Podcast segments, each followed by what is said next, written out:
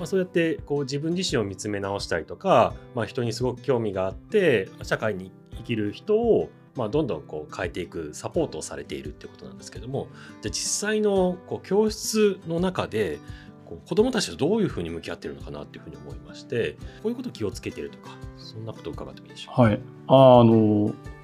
僕これもさっき出てさっきから出てきてる青戸君っていう彼に教えてもらったんですけど、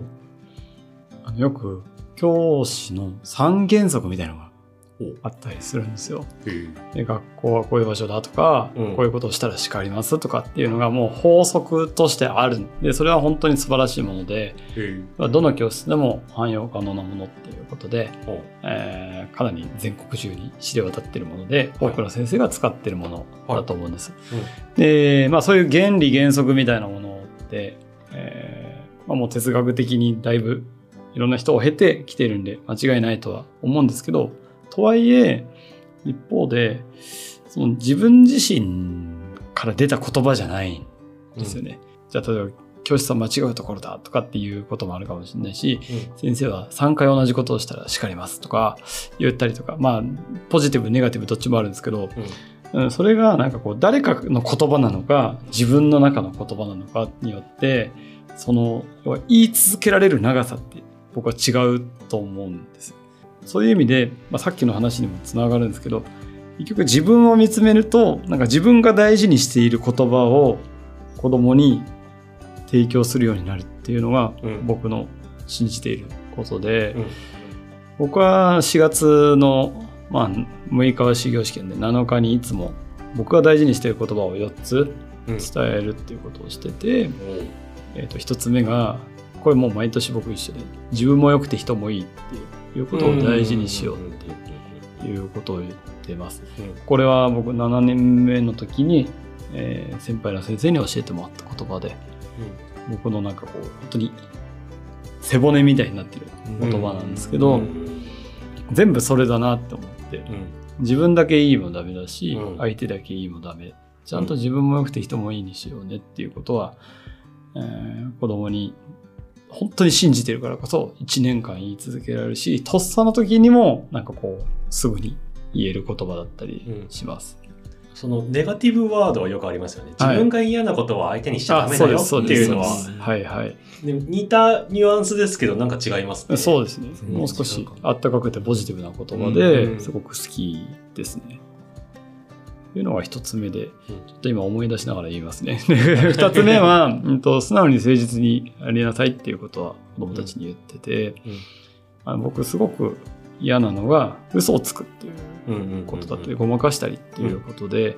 もちろん自分が全部できてるわけじゃないのでなんか清廉潔白完璧ですなんては思ってないけど、できる限りやっぱ人には誠実にとか素直にとかっていうことを言える人でありたいって思ってます、うん、だからそれは自分がこうありたいと思ってるから子どもたちにもそう伝えているし、何かで子どもはもうたくさん失敗も間違いもごまかしもあるし簡単に裏切るじゃないですか。なんかそういう生き物だと思ってて、うんうん、でもやっぱそういう時に、えー、なんか素直にいなさいとか誠実でありなさいとかごまかしはダメだよっていつも言ってるでしょっていうことを言い続けられるので、そこはすごく言いやすいなというか自分で、うん、自分から出た言葉だから伝え続けられるなってことは思ってます、うんうんうん、ひとつめもうみっつめが、えーと、ありがとうって言葉で、もうなんか本当に僕人生で一番好きな言葉がありがとうっていう言葉で、うんうん、もうなんかそれ以上でもそれ以下でもない、もうなんかとにかく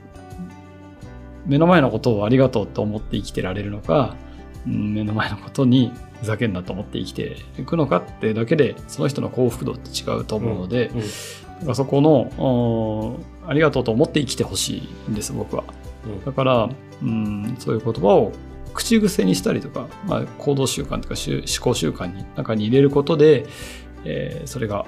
その子を豊かにするだろうと思っているんですっていうことを子どもたちに伝えたいっていうのが一つです。よっつめは思い出せないんでちょっと待ってくださいね。言えてねえじゃねえかって話なんですけど、探してる間にこのみっつがふたさんのいつも Facebook とかの投稿でめっちゃいいと思って超いいね以上のマークないから仕方なくFacebook さんにちょっと物申したりとか押しちゃうので、このさんこ入ってることが多いじゃないですか。誰かに向けての感謝とか、うんはいはい、それが家族だったりとか、ねうん、友人だったりとか仲間だったりとか子供だったりとかするじゃないですか、うん、とかあとめちゃくちゃ開示しますよね。なんか自分が本当思ってる状態とかをなんかあんまり裏表なく出すとか、はい、で自分もよくて人ももそうですよね。なんかふたさんがなんか本当感じてること書くし読んでる人もなんかハッピーになるし、なんかこう、うんうん、今のところさんこめっちゃあ Facebook とかもそうだな投稿とかに感じて。なるほど。いやありがとうございます、はい、でなんか今思い出せないっていうのが僕そのよっつめは、うん、今年変えたんですよ。あだから、だからまだ根っこなんですか、根っこから出てないんだなっていう感じがするんですけど、でもこれよっつめのところはこう去年の課題っていうかな、僕の、うん、楽器を持ってた時の課題だったなって思うことだから変わってるんだなっていうのが今言いながら気づいたんですけど、今年はやるべきことは素早くやりたいことは楽しくっていうのはやるべきことは素早くやりたいことは楽しくっていうのは子供たちに伝えてて、ここまだなんか落ちきってないんだと思うんです。なるほど。でも去年の担任持った時にもっとなんかこうチャキチャキやったりとかやるべきことはパパってやってやりたい時はわーっていっぱい楽しくやろうよっていうのが自分の課題だったなと思って、それを子供たちに次につなげていってるんだなっていうのを思ってます。これはなんかさっきの Want と Must の話じゃないですけど、うん、それとも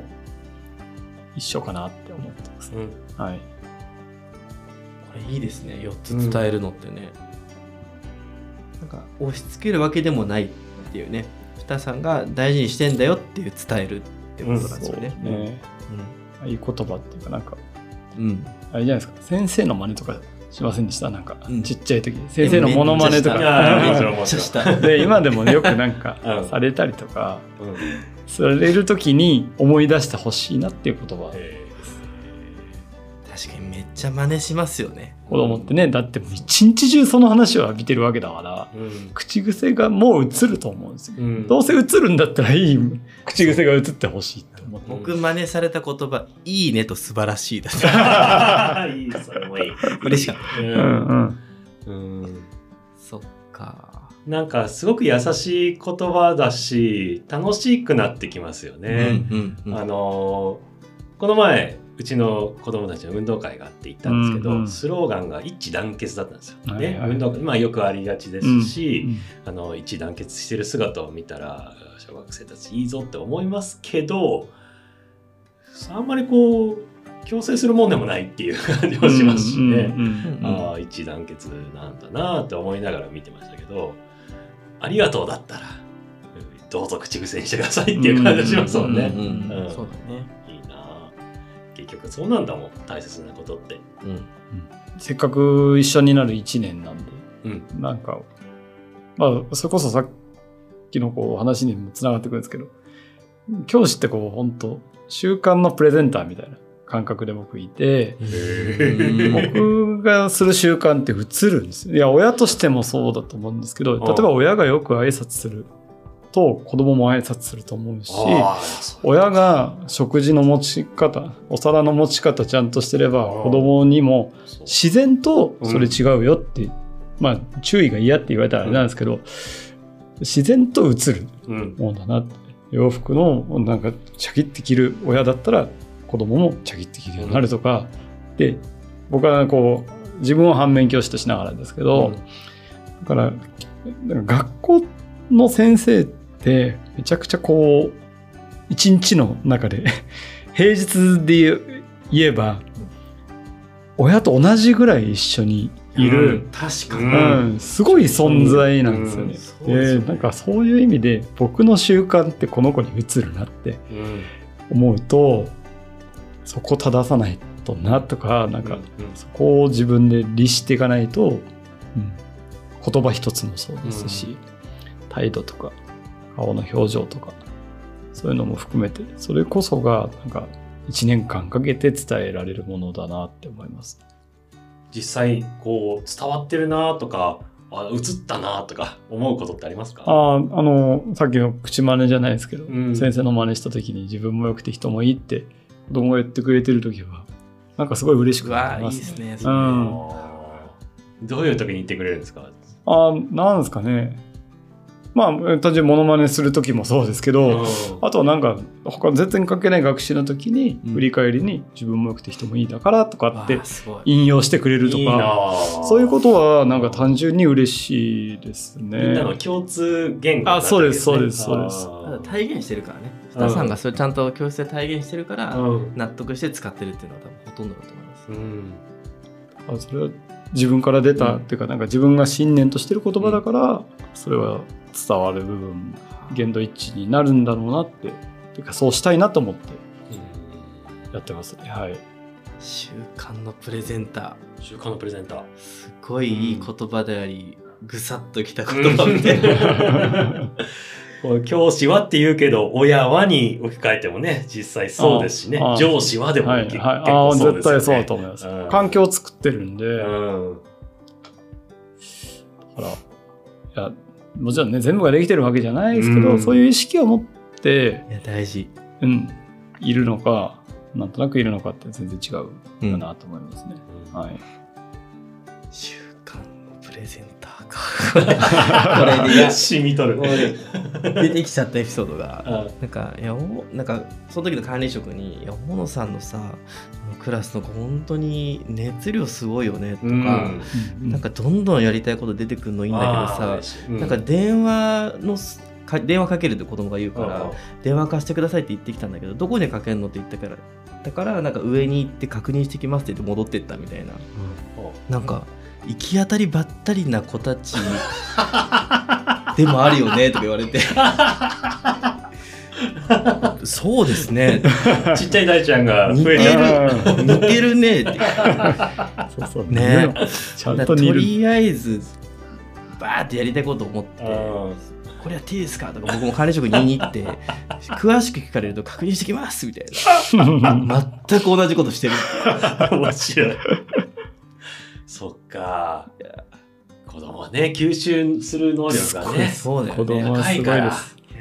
あ、これはでもこれ意識してるのいいですね。これ、うんうん、習慣がそうプレゼントされるって、うんうん、こう意識して過ごすって大事だなと思っています、うんうんうん、だからこそなんか温故知新で僕は本当先生外に出るのって結構大事だなと思って、うん、い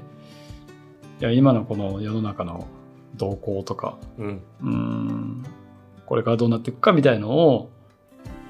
知った上で接するのか、何も知らない状態で接するのかって多分与えられる選択肢とかが違ってくると思うんですよね。確かに学校はやっぱりアナログ大好きで僕も大好きですけど、うんうん、でも全部がそれになっちゃうのは僕違うと思って、うんうんうん、本当にねこの エーアイ 時代になんかそこまで欠かさない必要かなとかノートに移させるの本当に大事とか、うん、ああいうのは多分外に行けば行くほど自分やってる自分に矛盾を感じるっていうか、うん、確かに外で俺チャット ジーピーティー 使ってんのになんで黒板の字写させてんだろうなっていうなんか自問になると思うんですよ、ね、だからやっぱ外に出るのってすごい大事だなと思いました、ね、今、うん、それこそ外に出て先生が学んでるっていうその習慣すらなんかいい影響があるというか、うんはいはい、子供にとって先生はチャット ジーピーティー を試してる、うん、あ学ぼうとしてんだなって姿がなんかいい影響になるとか、うんうん、そういうのも感じますよね、うんうんうん、まさにまさに確かに。いやいろんな話ありがとうございます。なんかすごくこう自分自身を見つめるっていうこととから始まっていろんなこう影響をしかもいい影響を与えていく方法ってなんだろうってことを考えてらっしゃるのがすごく伝わってきて、うん、ねえちゃんとてもいい時間でしたね。よかった、はい、だからこれまでね二さんといろいろ話することも増えてきて嬉しかったんですけど、うん、新しい二さんというか、まあ、深い深二さんの部分がこう見えたなと思ってよかったです、うん、で、まあ、すごく本質的なお話をいただいたんですけれども、うん、じゃあこれからってなってきた時にあまあ、新たなこれを使ってなのか新たなチャレンジなのか、うん、今後こんな風に自分自身がなっていくといいなっていうのを最後伺えればなと思ったんですけれども、いかがございますか？うーん、いろいろ迷っているのと、うん、まあ、自分自身の話でいうと見えてないところはたくさんあるんですけど、うん、うん、今一周回って学級のことがすごく楽しくて、はい、なんか中堅ぐらいになってくると組織を見てとか、えー、若手を育ててっていうのももちろん大事なんですけど、もう一回やっぱクラスの子たちと学ぶってすごく楽しいなって思ってて、さっきも話してたんですけど、今ケテブレ学習法っていうのをあの改めて兵庫県の葛原翔太先生っていう先生から学ばせてもらってて、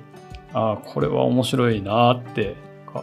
こんな感覚になったのいつぶりだろうっていうぐらい、なんかこう久しぶりな感覚で、やっぱ教育って面白いなっていうのを感じていますっていうのが一つと、もう一方で先生の可能性ってものをもっと広げたいっていうのを僕は思ってて、今、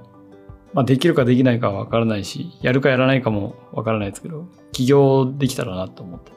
て、はい、先生やりながら起業ってできるのかなっていうのをすごく思ってて、まあ、いろんなものを思いながらやってるんですけど、あの僕西野昭弘さんがすごく好きで、はい、キングコングの西野昭弘さん、うんうん、はい、で彼が学校の先生たちをもっとねお金を学べっていうことを、まあ、本に出して、最近夢と金っていう本を出したんですけど、やっぱりああいうお金の話をもっとこうスムーズに現場に入れたいっていうのは結構僕自身課題感として思っているのと、先生たちがお金を学ぶともっとこう先生もハッピーになるし、うーん、もっとできることも増えるなって。結構ネックになるのがお金のことで、ゲストの先生呼んだりするのにお金かかってとか、なんか新しいもの買えないとか、教材とか、うーん、そういうものを一つ取ってもお金って結構、まあ、シビアなものでありネックになるものだなと思うから、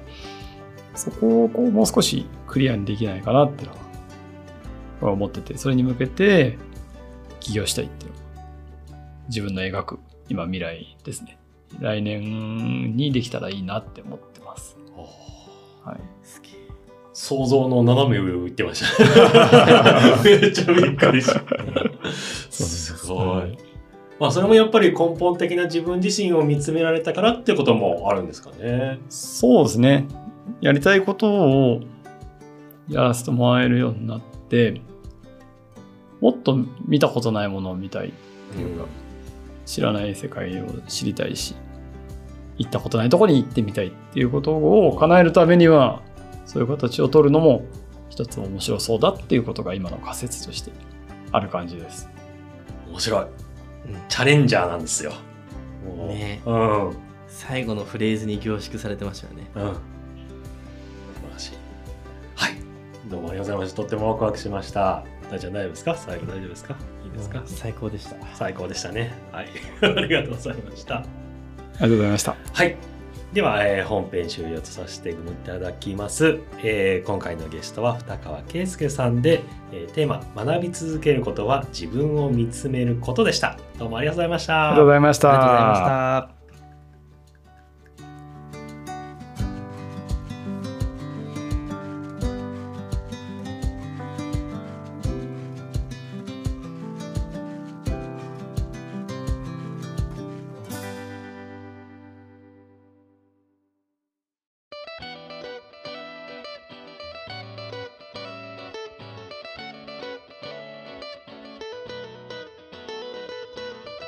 それではエンディングです。二川圭介さんに学び続けることは自分を見つめることとして、えー、お話しいただきましたけれども、大ちゃんどうでしたか？いや、よかったよね。なんか今日この聞きながらこう救われる人がたくさんいたんじゃないかなっていう、そう思う、ね、のを感じてて、んなんか僕自身もこうかなりまあ、解放されたというか、うん、あこれでいいんだって思えたり、まあ、無理してやんなくていいんだって思えたり、でもなんか知らないけどやりたくなってる自分もいて、あの人は何の魔法を使ってんだろうってでも、ね、そうなのよ、うん、でもやってることすごいシンプルですよね、うん、うん、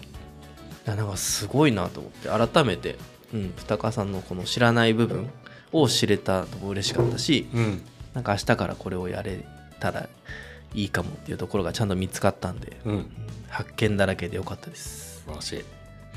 本当ね、語り口もすごく優しいのにね。そうなんですよ、本当に。なんですか、なんであんなグッときてしまうんですか、ね、全部うなずくっていうね。そう ね, ねうん、そうしてきちゃったな。であれだけすごいのに腰が低くて、うん、素敵な人なんですよ、うんうん、好きだわ。そうみんな大好き、みんな大好きふたさん、うん僕もねすごく応援された気がしてね、うん、使ってる言葉でいやそうそうそうだよって思うことがたくさんあって、うん、特にあのほぼ教で行った僕の ジーティーエス ですね。ああ、グロース成長 T サンクス S ストーリー、これ全部出てきたなと思って今回。今日なんかね、うん、だから坪健いいぞこのまま走れって言われたみたいなね。あなんか本当にそう本当にそう。それね思ってたちょっと。うん、うん正直こう体調が悪いのをちょっとまだ引きずってたんで気持ちがね落ち込んでたんですよ、比べると ね, ねなんだけどいいんだって思った、すごく。確かに、いや本当そうだよね、うん、なんかさこれ、まあ、今回のふたさんもちろんそうだしこれまでの方見るとやっぱ問いが強くないですか。そうですね、威力というか、うん、優しさというか何か強いですよね、うん、だから今日もなんか途中で出てきた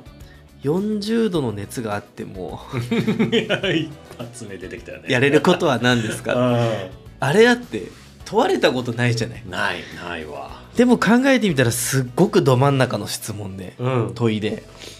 それがあることによって見えてきた、あちっちゃくやっていいんだというか、うん、だってやっぱこれまでのほぼ教に出てくださった方本当に皆さんなんか問いの威力をなんかうん、知っている方というか、うんうん、改めて思いましたね。